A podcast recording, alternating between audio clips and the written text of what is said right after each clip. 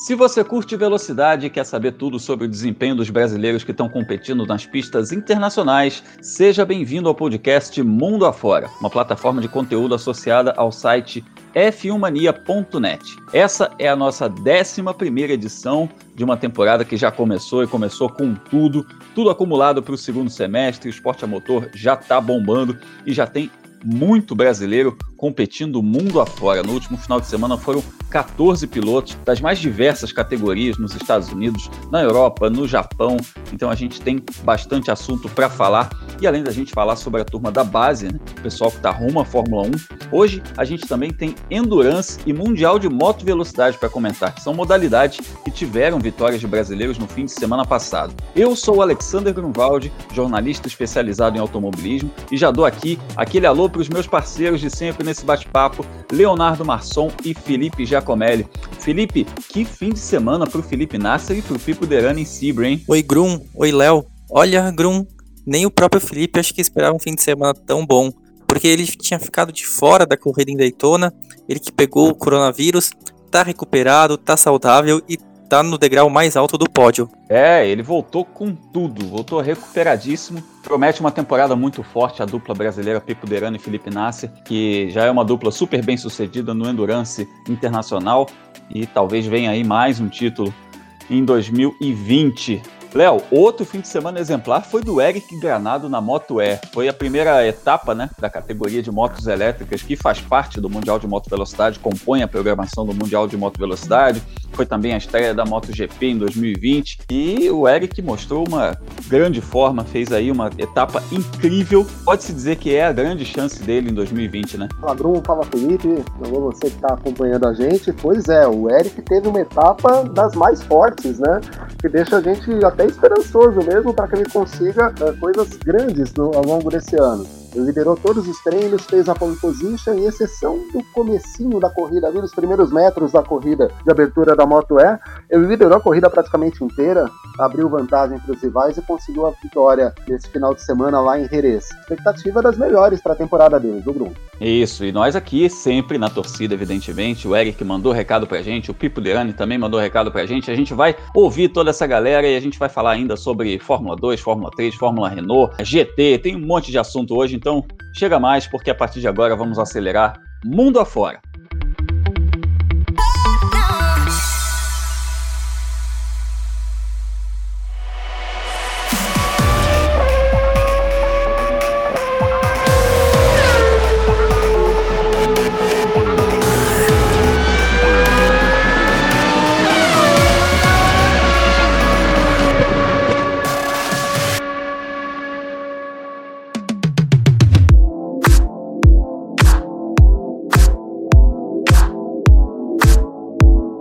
Começamos a nossa viagem pelos Estados Unidos, na lendária pista de Sebring, que recebeu uma etapa do IMSA, torneio de endurance, principal campeonato de endurance da América do Norte, que teve vitória de Pipo Derani e Felipe Nasser. Uma grande vitória, foi um, um desempenho é, da dupla brasileira é, maiúsculo. E o Felipe Nasser, que voltou inclusive de é, licença, ele estava de licença porque ele estava afastado devido à Covid-19, é, retornou ao cockpit, venceu ao lado do Pipo Derani, e a gente começa ouvindo o Pipo Derani, que nos mandou uma mensagem pouquíssimo tempo depois de descer do pódio. Desceu do pódio, mandou mensagem pra gente, então se liga. Fala aí, Pipo. Grande Grum, uh, aqui é o Pipo, estou falando depois aqui da vitória de Sibrin, quarta vitória uh, de cinco tentativas aqui nessa pista. Uh, não foi às 12 horas dessa vez, mas está valendo também. Um dia fantástico para nós da, da Cadillac, uh, um pódio 1, 2, 3 da Cadillac. Nossa equipe, William, fez um trabalho fantástico, deu um carro para mim e para o Felipe fantástico.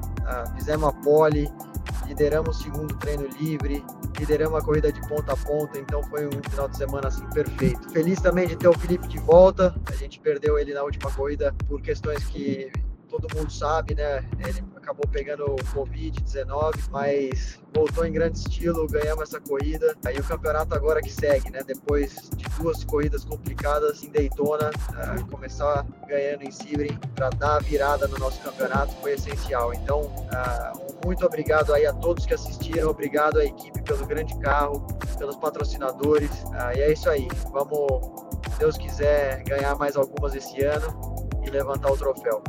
Mas hoje foi bandeira do Brasil mais uma vez no lugar mais alto do pódio aqui. Valeu, Gru, um grande abraço. Felipe, é uma situação curiosa aí, porque a gente tem a dupla, que é uma dupla fortíssima candidata ao título, mas que se vier esse título vai ser de um só, né?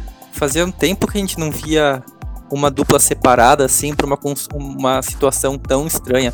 É porque como eles correm dupla, né? E o Pipo Derani participou da etapa em Daytona e o Felipe Nasser não, então jamais o Felipe Nasser pode alcançar o Derani em pontos nesse ano.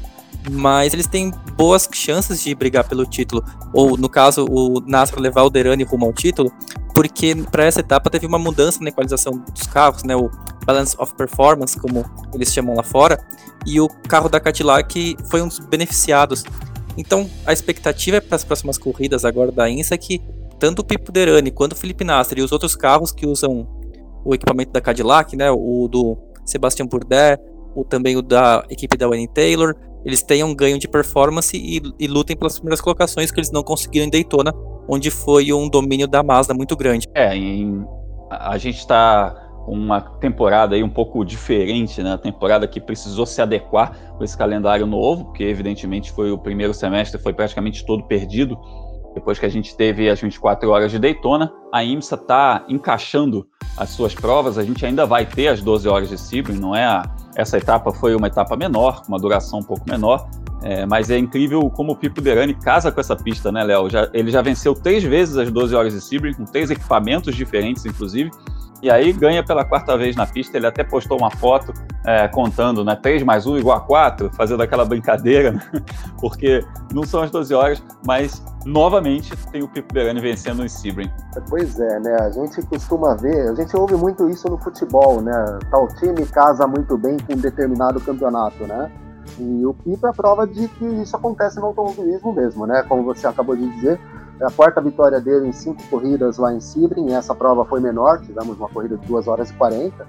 E é impressionante como ele casa. Ele já correu, né, ele ganhou com o Cadillac, ganhou por outras equipes, né, vence prova de 12 horas, vence prova mais curta. Uma vitória importante para o campeonato, porque ele se coloca. Ele não estava fora da briga do campeonato, mas é o primeiro bom resultado que ele tem de fato na temporada. E apesar de ele aparecer só em sexto no campeonato, mas ele tem poucos pontos atrás do líder, né? A liderança ainda é do, da dupla da Mazda, né, do Tristan Nunes e do Oliver Jarvis, mas ele vem só 14 pontos atrás deles. Faltando 4, 5 etapas para o final da temporada, ele tem tempo de sobra para conseguir recuperar isso e uma prova em Sebring. Vale lembrar, nessa temporada toda mexida, a última etapa serão, será às 12 horas de Sebring, então ele entra como favorito. Se ele entrar com chance na última etapa de ganhar o campeonato, ele entra muito favorito para a decisão. É engraçado essa coisa das pistas. Eu lembro de alguns pilotos aí também que tem um, um casamento bom com determinado traçado. A gente lembra do Felipe, Ma Felipe Massa, como ele andava bem na Turquia, quando a Fórmula 1 andava lá na Turquia. Ele fez é, pole vitória aí nas primeiras corridas da, da Fórmula 1 na Turquia. Ele andava muito bem. Também Interlagos é uma pista que ele sempre andou muito bem. A gente viu o fim de semana passado o Lewis Hamilton vencendo pela oitava vez na Hungria, igualando o recorde do Schumacher, que venceu é, oito vezes em Manicu. E tem outros casos também. O Eric Granado, que a gente vai mencionar ainda hoje, falar de, de Moto E, é um cara que gosta muito de Valência, também já venceu várias vezes em Valência em diferentes categorias. E o Hélio Castro Neves com Indianápolis, né? É um cara que casa muito com Indianápolis, venceu três vezes e quase venceu uma, outras duas. Então o Elinho também tem, uma, tem um casamento bacana com essa pista. O Elinho que estava nessa prova é, de Sebring também, né? E é, é um momento em que a Penske e a Acura estão fazendo tomando caminhos diferentes, está começando a pipocar na imprensa internacional isso, que ao fim do ano a Acura vai seguir com outro programa, a Penske vai encontrar outro fornecedor. Então é um campeonato também importante para o Elinho ter um bom resultado para seguir, seja qual for o programa da Penske, né, Felipe? Essa notícia surgiu, acho que dois dias antes de quando você estiver ouvindo esse podcast, né? Porque a gente está gravando aqui na terça-feira.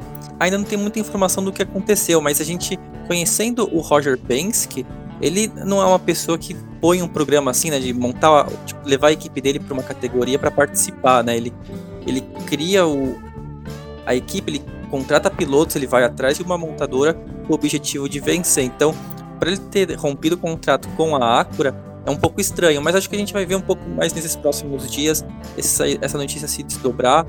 Ver quais foram os motivos reais, se a Acura vai ter assinado com outra equipe ou se a Penske é que está procurando uma nova montadora.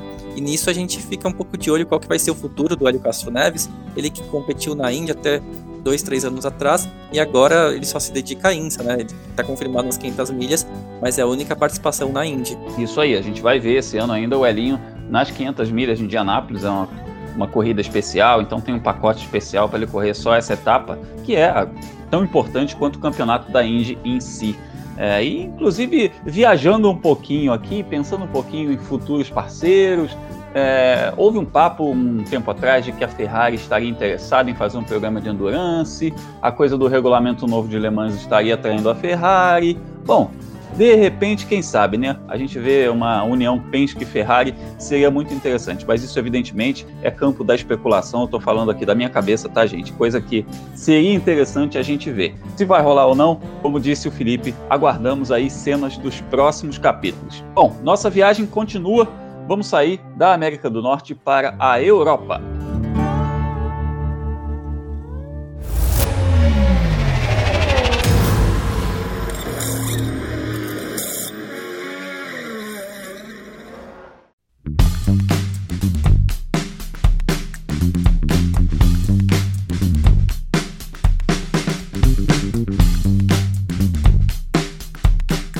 A nossa viagem continua e pousamos na Europa, direto para o circuito de Jerez de la Fronteira, que recebeu a abertura da MotoGP no fim de semana passado e vai receber a próxima etapa também na MotoGP. São duas etapas, como a Fórmula 1 fez também, com duas etapas na Áustria uma com um nome diferente. A MotoGP também vai fazer isso. A primeira etapa foi o GP da Espanha e a segunda vai ser o GP da Andaluzia, mas as duas na pista de Jerez. Lembrando que a Moto 2 e a Moto 3 já tinham feito a abertura da temporada no Catar, onde as equipes estavam lá para testes de pré-temporada. Então, como já estavam lá, fizeram essa primeira etapa, mas não houve a MotoGP que não pôde viajar já por conta da pandemia. E nessa abertura da MotoGP, a gente teve na programação do Mundial de Moto Velocidade também a Moto E, que é a categoria onde corre o brasileiro Eric Granado. E o Eric teve um fim de semana daqueles para colocar no almanac, né? Aquele que liderou todos os treinos, é, fez a pole, volta mais rápida, liderou todas as voltas da corrida, ganhou de ponta a ponta, enfim. O Eric abre a temporada 2020, que pode, Léo, ser realmente a temporada chave da carreira dele. Ele já fez muita coisa até aqui, ganhou em 2017 o Europeu de Moto 2, já andou no Mundial, mas dá pra gente falar que 2020 é o ano do tudo ou nada pro Eric Granado, né? Olha, é o ano do tudo ou nada mesmo. Talvez seja a melhor chance que o Eric tem de aparecer no Mundial de Moto Velocidade pela Moto E. Uma categoria novata, né? Ela estreou apenas no ano passado e que se a gente pegar, o Eric venceu as últimas três provas. Ele ganhou as duas corridas da rodada dupla de Valência no final do ano passado e agora ganhou essa prova em Jerez. É, o desempenho dele é importante porque, como a gente já disse no comentário inicial, como você frisou agora, ele liderou todas as atividades do final de semana, fez a pole, fez melhor volta, liderou todas as voltas. E a segunda etapa do campeonato é em Jerez, então ele já parte para essa segunda etapa com algum favoritismo. Como o campeonato da Moto E é mais curto em relação às temporadas da MotoGP, da Moto 2 e da Moto 3, isso dá uma vantagem muito grande para ele, principalmente se ele conseguir repetir esse desempenho. Então a gente acredita que é o ano dele mesmo. Se ele quiser mostrar alguma coisa, colocar inclusive o nome dele na história, como o primeiro brasileiro a conquistar um título numa categoria do Mundial de Moto Velocidade, é o, o, segundo brasileiro a liderar um campeonato, né? O Alex Barros, 96, chegou a ser líder da temporada da MotoGP por uma etapa, mas ele pode se colocar na história como o piloto, o primeiro brasileiro a ganhar um Mundial de Moto Velocidade, uma categoria do Mundial de Velocidade. Tem uma grande chance para isso esse ano. Verdade, tem sim. E o Eric mandou um recado pra gente aí. Vamos ouvir o Eric que admite aí que essa temporada um pouco compacta tá mexendo até com as comemorações. Fala aí, Eric. Fala galera do F1 Mania, tudo bem? Bom, tô aqui diretamente em Jerez da Fronteira, na Espanha, onde aconteceu a primeira etapa do Mundial de Moto Velocidade. Tive um final de semana redondo aí, consegui liderar todos os treinos, fazer a pole position e, e garantir a vitória. Foi um final de semana muito especial para mim, estou muito feliz com o nosso desempenho. A equipe fez um trabalho aí excepcional todos os dias, me dando aí uma moto muito competitiva e realmente me possibilitando de, de fazer aí barba, cabelo e bigode, como dizem, né? E em relação à corrida, eu larguei bem, digamos, só perdi uma posição na largada e depois consegui reassumir a liderança já na, na metade da volta e eu sabia que eu tinha um, um, uma possibilidade de talvez abrir uma vantagem, então aproveitei essa oportunidade e, e dei o máximo aí nas primeiras voltas para conseguir abrir um gap e consegui fazer uma volta bem rápida na segunda, na segunda passagem, abri uma distância para o segundo colocado. A partir daí eu, eu vi que eu, que eu, tinha uma boa distância e fui somente controlando até o final da prova, então foi realmente muito legal é, aí o, o resultado final. Estou muito feliz, eu tenho a agradecer a toda a minha equipe, os patrocinadores, todos os envolvidos aí. E agora bora para a próxima. Nessa semana já tem outra, no mesmo traçado, segunda etapa do Mundial. É, eu comemorei, mas confesso que não como se, se fosse uma corrida que tem uma pausa grande até a próxima. Já estou pensando na corrida desse final de semana. E aí vai começar tudo do zero a partir da sexta-feira. Tem treinos livres, tem a Superpole novamente e domingo a corrida. Então o foco agora está na próxima e aí depois a gente comemora. E é isso, tá bom? Um grande abraço a todos aí. Conto com a torcida de vocês. Tamo junto. Valeu. Muito bom. E a gente está aqui na torcida para que venham mais vitórias. Ô, Felipe, eu estava observando uma coisa, é, vendo, vendo as corridas no domingo, com relação ao desempenho das motos. As motos ainda são muito pesadas, né? ainda tem ali mais de 100 quilos em relação à MotoGP. E a MotoGP também tem uma carga de eletrônica muito grande, tem toda é, é, é, um salto muito grande, mesmo da Moto 2 para a MotoGP, é um salto muito grande. É, mas a Moto E já tem um tempo de volta que não é assim tão absurdo de longe em relação a essas categorias Moto 2, Moto 3. Tudo bem, corridinha mais curta, foram seis voltas, justamente pela questão da duração da bateria, mas não é um absurdo a gente pensar que dentro de alguns anos, talvez a Moto E possa ser ali uma alternativa para a própria MotoGP, né, enquanto tecnologia. Não, Bruno, de forma alguma. A gente viu isso acontecer um pouco com a Fórmula E também. O primeiro carro da Fórmula E, ele tinha muitos problemas, a suspensão dele era muito fraca. A gente viu muitos acidentes naquela temporada de piloto que forçava um pouquinho em cima da zebra, a suspensão quebrava e aí fim de prova, resultado estragado. E esse desenvolvimento que houve com o carro da Fórmula E desde sete anos para cá, a gente espera ver também com o equipamento da Moto E. A diferença que eu vejo é que ela tem essa limitação de estar tá dentro do pacote da MotoGP. É uma vantagem, claro, que talvez sem a MotoGP a Moto E não teria essa exposição para o mundo que ela tem hoje, mas também ela sabe que ela não é, o show não é dela, né? Ela é a coadjuvante. E aí a gente vai ver como que vai ser um pouco a construção da carreira do Granado a partir daí. Granado que, como você mesmo falou, um piloto que já tem títulos no Brasil, títulos na Espanha.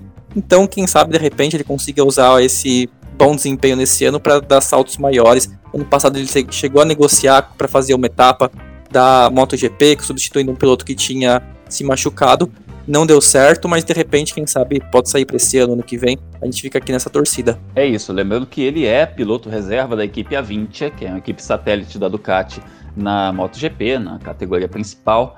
É, e o Eric também tem uma vantagem nesse aspecto, nessa comparação que você fez com a Fórmula E, porque é o seguinte: a Fórmula E é meio que, aspas, rival da Fórmula 1. São ligas diferentes, são promotores diferentes. Já a Moto E está dentro do mesmo guarda-chuva. Então essa transição ela é muito mais suave, né? essa unificação de tecnologia, de regulamento, ela vai acontecer um pouco de maneira simbiótica até.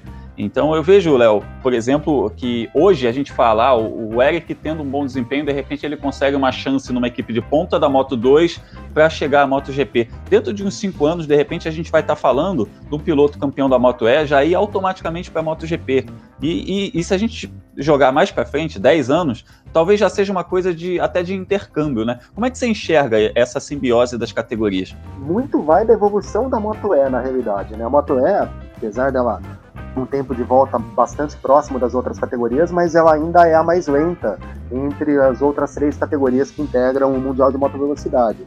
Mas isso vai sendo ajustado a partir do momento que você tem uma bateria com maior duração, que te permita uh, um ganho de velocidade uh, na moto, isso você vai adaptando com o tempo. Há pilotos muito bons, inclusive pilotos com passagens pela MotoGP no grid da Moto E. Então ela serve de intercâmbio sim. Ao invés do piloto começar pela Moto 3, ele pode pensar em começar pela Moto E para migrar para a Moto 2. Imagine, imagine, inclusive, que seja a intenção do Eric, para aí sim depois escalar para a MotoGP. No longo prazo, eu acredito que com a força da moto, aumentando a velocidade dela, talvez diminuindo o peso, ela fique mais próxima daquilo que a gente tem na MotoGP, possibilite esse intercâmbio entre Moto E e MotoGP, ou até, por que não, que o piloto faça carreira na própria Moto E.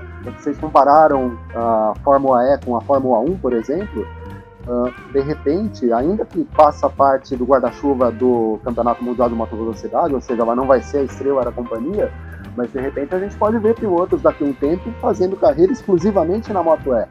Também seria uma alternativa muito boa. Léo, a única questão que eu coloco sobre a, hoje um piloto sair da Moto E para ir para a MotoGP, ou vice-versa, esse intercâmbio, é a questão da velocidade mesmo.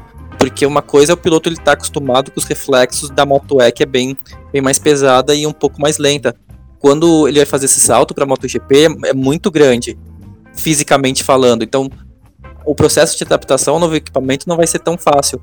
Então, concordo muito com você. A moto precisa se desenvolver para esse intercâmbio ser possível. Esse intercâmbio, na verdade, no longo prazo, né? Nesse momento, eu acho bastante difícil que a gente tenha algum piloto da Moto S indo para a MotoGP.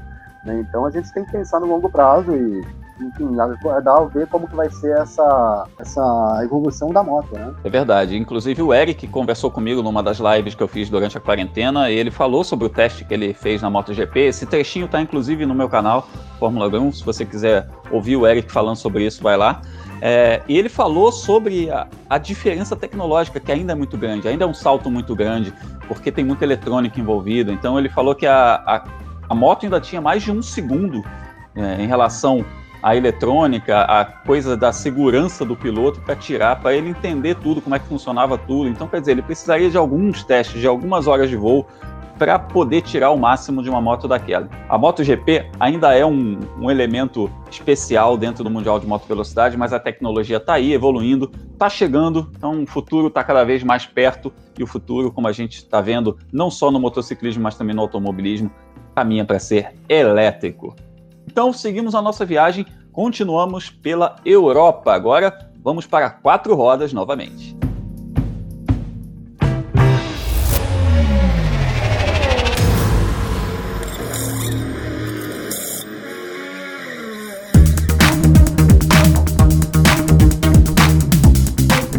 Saímos da Espanha direto para Hungria, Hungaroring, a complicada pista de Hungaroring, teve Fórmula 1, terceiro GP seguido, terceiro final de semana seguido com Fórmula 1. O pessoal aí está adiantando esse calendário o quanto possível por conta da paralisação no primeiro semestre. E teve também Fórmula 2 e Fórmula 3, as categorias de base, as categorias suporte, as categorias de acesso da galera que quer chegar à Fórmula 1. E a gente, novamente, com três brasileiros na Fórmula 2 e com dois brasileiros na Fórmula 3. A gente começa falando aí sobre a Fórmula 3 com o Felipe Giacomelli, que acompanhou aí o desempenho é, do Igor Fraga e do Enzo Fittipaldi. É, mais um fim de semana complicado para os brasileiros, mas ao menos a gente viu ali um, um belo passão do Enzo Fittipaldi, ele passando é, dois competidores por fora, foi uma manobra bonita. É, mas ainda está faltando, né, Felipe? Aquele, aquele fim de semana com pódio, aquilo que a gente já comentou até nos outros episódios, os brasileiros ainda não conseguiram emplacar, né? Tá um pouco difícil, né, Fórmula 3. Mesmo torcendo bastante, a gente não tá dando muito certo. Grum, a gente precisa lembrar que tanto o Enzo quanto o Igor, eles estão em equipes médias, né? Eles não estão nas grandes equipes da Fórmula 3. Então esse ano é muito mais para chamar atenção, para fazer bons resultados aqui e ali do que de fato brigar pelo título. Mas eles estão em momentos muito diferentes da temporada. O Enzo, ele tem mostrado que tem conseguido andar entre os primeiros colocados, talvez não para pódio, não para top 5, mas ali no grupo do, de quem está pontuando. Apesar né, da punição que ele sofreu no, nesse sábado na Hungria, enquanto o Igor não consegue andar. Ele teve, meu Deus do céu, no Red Bull Ring, em seis sessões de pista, ele teve quatro quebras mecânicas e duas delas foram na classificação. Então a gente está falando de são 30 carros. Imagina ter que largar do fim do pelotão em todas as corridas, né, das corridas principais, por causa de falhas mecânicas que ele não teve culpa nenhuma. Aí chegou no Hungaroring, o que aconteceu? Se envolveu no acidente no comecinho de uma das corridas também, não conseguiu nem mostrar o talento dele e brigar ali para pontuar. O Enzo, por outro lado, tem dois nonos lugares, é pouco, né, se a gente for pensar, mas ele tem mostrado que tem condições de brigar por pontos com certa frequência. dos dois brasileiros somando, o objetivo deles talvez seja fazer um Felipe Drogovic, digamos assim, de ter uma corrida 1 sem problemas, chegar em sexto, sétimo, oitavo, aproveitar o grid invertido e começar a brilhar. Acho que essa é a receita para salvar, digamos assim, a temporada da Fórmula 3 neste momento. Os dois realmente tendo problemas, é, a gente esperava mais, porque são pilotos que fizeram uma grande temporada no ano passado. O Enzo brigou pelo título da Fórmula 3 europeia, foi vice-campeão. O Fraga também ganhou corridas, foi terceiro colocado nesse campeonato, com uma equipe é, com menos recursos, inclusive. Fizeram temporadas muito fortes, a gente esperava mais deles, mas realmente, né? Quebra mecânica não tem muito o que fazer. Inclusive, o Igor colocou nas redes sociais dele, na, quando ele fez o, o classificatório, ele, ele colocou a, a primeira frase dele foi: finalmente conseguimos iniciar o fim de semana sem problemas, pela primeira vez. E aí disse que ia largar em 18. Então você vê, a comemoração dele não é nem pelo resultado dele estar tá largando em 18, você não tem nem o que comemorar, mas a comemoração dele era ufa, conseguimos, né? iniciamos o final de semana sem problema. Então, realmente as, as, equipes precisam dar um salto de qualidade aí, porque o, tanto o Enzo quanto o Igor Fraga estão sentindo nesse começo de campeonato. Isso pode prejudicar esse momento de carreira deles. São pilotos que precisam de resultado, que estão associados a academias de equipes. O Enzo Fittipaldi é da academia da Ferrari, tem muita gente brilhando na Fórmula 2. E o Igor Fraga é da academia da Red Bull, que também tem uma fila andando aí. A gente pode falar isso em outros episódios aí mais para frente a respeito dessa fila das academias das equipes. Já na Fórmula 2, a gente não tem brasileiros nas academias das equipes. A gente tem três representantes e nenhum deles está ligado a academias das equipes. O Guilherme Samaia, que está competindo, os três são estreantes, né? O Guilherme Samaia competindo na equipe Campos, o Pedro Piquet na equipe Charus e o Felipe Drogovic na equipe MP. São equipes também que não são equipes de ponta, o que tira um pouco da pressão, eles são estreantes, mas a gente está vendo estreantes fazendo grandes resultados. A, a, academia da Ferrari brilhando nesse início de, de campeonato, com vitórias, e um estreante, o russo Robert Schwartzman, fazendo aí um excelente início de campeonato. Já coloca um pouco de pressão também nos outros estreantes, naturalmente, né, Léo? Assim, quando a gente vê estreante fazendo bons resultados, o caso do Schwartzman é um deles, né, o atual campeão da Fórmula 3, e outro da Academia Ferrari, defende a Prema. E tem sido bons resultados. Isso acaba colocando pressão em cima dos três brasileiros. No caso do Samaia, é uma situação um pouco diferente do que a gente vê com o Pedro e com o Felipe, porque ele ficou um tempo parado, ele não fazia, ele não correu a Fórmula 3 internacional na última temporada, então ele está se acostumando com uma série de coisas primeira vez dele com carro, é a primeira vez dele com pneus que são semelhantes aos da Fórmula 1, se eles se gastam muito rápido e tal. E, enfim, ele está numa temporada de adaptação na realidade. Né? A gente não pode exigir a mesma coisa do Samaya com relação aos outros dois pilotos brasileiros. Tivemos um bom final de semana, dentro do possível, para o Felipe Drogovic, especificamente na corrida de sábado. Ele fez a mesma estratégia do Schwartzman, né? apostou em esticar o primeiro stint dele para no final ser mais, ter um ritmo de corrida mais rápido e isso fez com que ele capitalizasse uma quinta colocação na primeira prova, são mais pontos importantes. Ainda é o único piloto brasileiro com pontos no campeonato. Na segunda prova ele teve um problema logo no início e acabou ficando em 13 terceiro. E o Pedro Pequeno está tendo alguma dificuldade, né? Ele não tem conseguido bons resultados como você disse, os três estão em equipes médias, mas o Pedro ainda não conseguiu chegar em nenhum top 10 no ano, então continua zerado no campeonato. A gente não discute a capacidade de nenhum dos brasileiros, nem na Fórmula 2, nem na Fórmula 3, a gente sabe o que eles são capazes de fazer, mas esse começo de temporada deixa a gente pensando que eles poderiam fazer um pouco mais, né? Não depende só deles, as equipes não são as melhores, né? São equipes médias, mas a gente fica com essa sensação de que eles poderiam conseguir um pouco mais sim. É, inclusive o Pedro Piquet, eu acredito que ele possa conseguir um pouco mais, não só pela capacidade dele, mas também da própria equipe.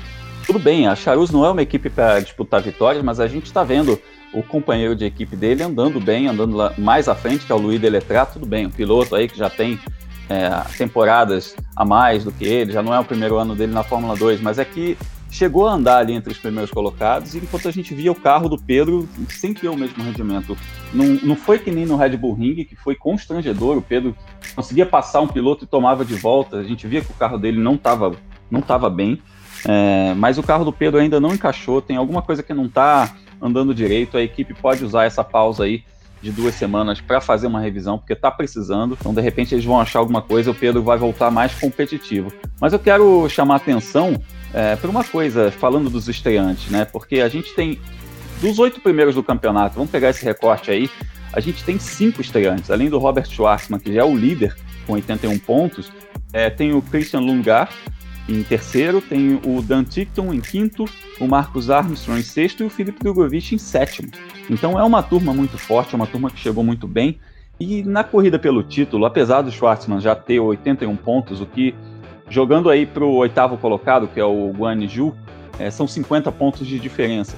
Mas eu coloco esses oito na briga pelo título. Inclusive, eu vou além, tá? Eu coloco até o Luca Guiotto, que é o décimo colocado nessa disputa do título embora ele esteja um pouquinho atrás, 27 pontos, já são 54 de diferença para o Schwartzman, mas é um piloto muito experiente, é um piloto que já tem aí algumas temporadas na divisão de acesso da Fórmula 1, então a gente tem uma turma muito boa, é, em que a gente pode esperar aí uma, uma surpresa, a gente se desenvolvendo na segunda parte da temporada. São só três rodadas duplas disputadas, né? Apesar desse grande gap construído pelo Robert Schwartzman, é, tem alguns candidatos ao título nesse top 10, né?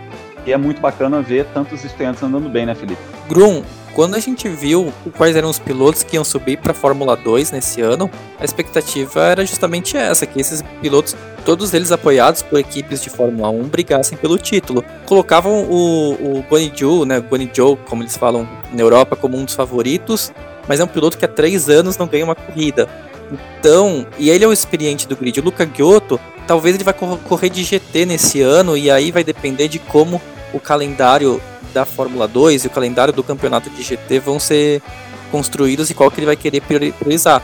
Claro, ele entrando na luta pelo título da Fórmula 2, imagino que ele queira terminar o ano com chances de lutar pela primeira colocação e de repente, quem sabe, subir para a Fórmula 1. Mas olha só, Schwartzman da Ferrari, o Callum Ilott da Ferrari, o Lundgaard da Renault, Mick Schumacher da Ferrari, Dan Tickton da Williams, o Armstrong da Ferrari, o Guanizou da Renault, Deletrá da Haas. Então, são novatos e tirando o Kyoto, são todos pilotos com um ou dois anos na categoria somente, mas são pilotos que a gente pode esperar muito deles na carreira. Claro que não tem vaga na Fórmula 1 para 10 pilotos subirem de um ano para o outro, mas seja GT, seja Fórmula E, seja depois, não sei, Fórmula Indy, Super Fórmula, para onde eles forem, são pilotos que têm todas as condições de brigarem por títulos e por terem carreiras longínquas, vencedoras, duradouras. Isso aí, inclusive é, um, é uma coisa boa para os brasileiros né, estarem no primeiro ano nesse momento de carreira, justamente por isso que você mencionou de não ter tanta vaga, não dá para subir todo mundo.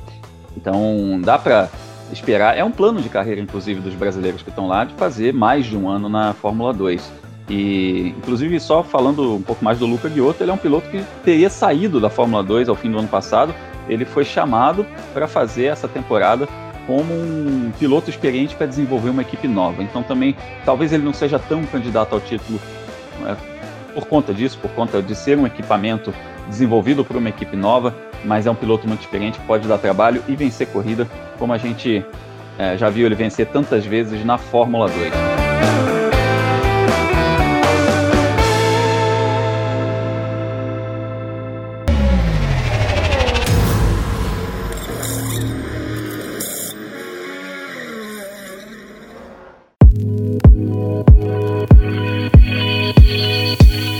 Lá da Europa a gente voa um pouquinho para falar do automobilismo japonês, rapidamente falar aí da volta do Super GT, que teve presença brasileira na pista, em Fuji, João Paulo de Oliveira, piloto que está há muitos anos no Japão, mais de 15 anos competindo no automobilismo japonês. Léo, rapidinho, o que, que a gente espera do João Paulo de Oliveira nessa temporada do Super GT, que disputou aí a sua etapa em Fuji? É, teve etapa lá em Fuji, Super G, Grum, e ele corre agora na categoria, na divisão GT300, né? Conseguiu uma quarta posição, um bom resultado para a estreia dele. Ele corre na Nissan junto com o japonês Kyoto Fujinami. Largou em nono, conseguiu avançar até o quarto lugar. Eu acho que a gente pode esperar coisas boas do, do João Paulo. Ele sempre, né, já há muitos e muitos anos corre no Japão, mas é só a segunda temporada dele nessa divisão do, do Super GT. Até então corria na GT500, que é a divisão principal. Desde o ano passado ele corre na GT300. É um bom nome para essa categoria. A gente pode aguardar ele aí nas primeiras posições nas próximas etapas. É, essa corrida eu não vi inteira, eu vi só o comecinho dela, mas chamou a atenção que são 15 carros na GT500 e são 29 carros na GT300. Então é, ele largou em nono, chegou em quarto, mostra o potencial do, do João Paulo nesse campeonato, que promete ser muito disputado. A gente, a gente pula do Japão de novo para a Europa, porque nesse final de semana tem etapa da Fórmula Renault em Imola. Felipe, sem pressão, o nosso queridíssimo Caio Collet já venceu nesse ano, já é líder do campeonato. Já dá para esperar mais um desempenho bom dele? Egron, ele já ganhou uma vez. A parceria dele com a equipe R-Ace é fortíssima, mas ele tem um companheiro novo nessa etapa, é o britânico Jonathan Hogarth, que é muito rápido.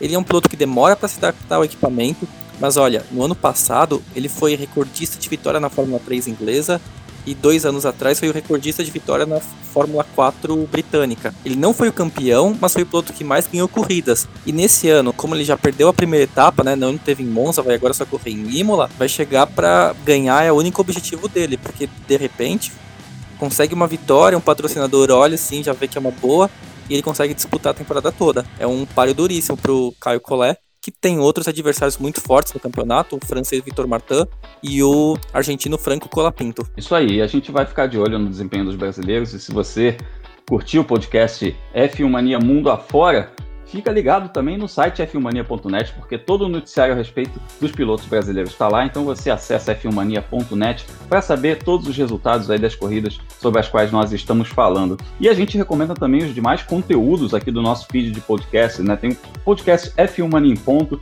de segunda a sexta, com Carlos Garcia e o Gabriel Gavinelli, trazendo as notícias do dia, especialmente a Fórmula 1 e tem também o podcast Fugaz, dos nossos amigos Gabo Carvalho e Gabriel Lima, que falam a respeito de MotoGP, podcast sensacional. Antes de encerrar o nosso mundo afora aqui, eu convido você a interagir conosco nas redes sociais, também apreciar nossos conteúdos sobre esporte a motor. Lembrando que o Felipe Giacomelli fala do mundo do automobilismo no blog World of Motorsport e nesse, nessa semana tem a agenda da velocidade, tá lá a nossa consulta semanal obrigatória sobre o mundo do automobilismo e o Leonardo Masson escreve no site F Mania também nas plataformas digitais da revista Racing. Eu sou o Alexander Grunwald, estou no ar pelo YouTube no canal Fórmula Grum. Espero você lá, inscreva-se. Falando do YouTube, eu lembro que também estamos com esse podcast no YouTube F1 Mania. Estamos em todos os agregadores de podcasts. Escolha o seu agregador favorito e assine para você receber esse conteúdo sempre. Finalzinho da nossa 11 edição. Valeu demais, Léo Masson, Felipe Giacomelli pelo papo. Valeu, Grum, valeu, Felipe. Vamos acompanhar, né? Agora começou a temporada de fato, né? Tem corrida né, toda hora. Durante o final de semana a gente tem corrida o tempo inteiro.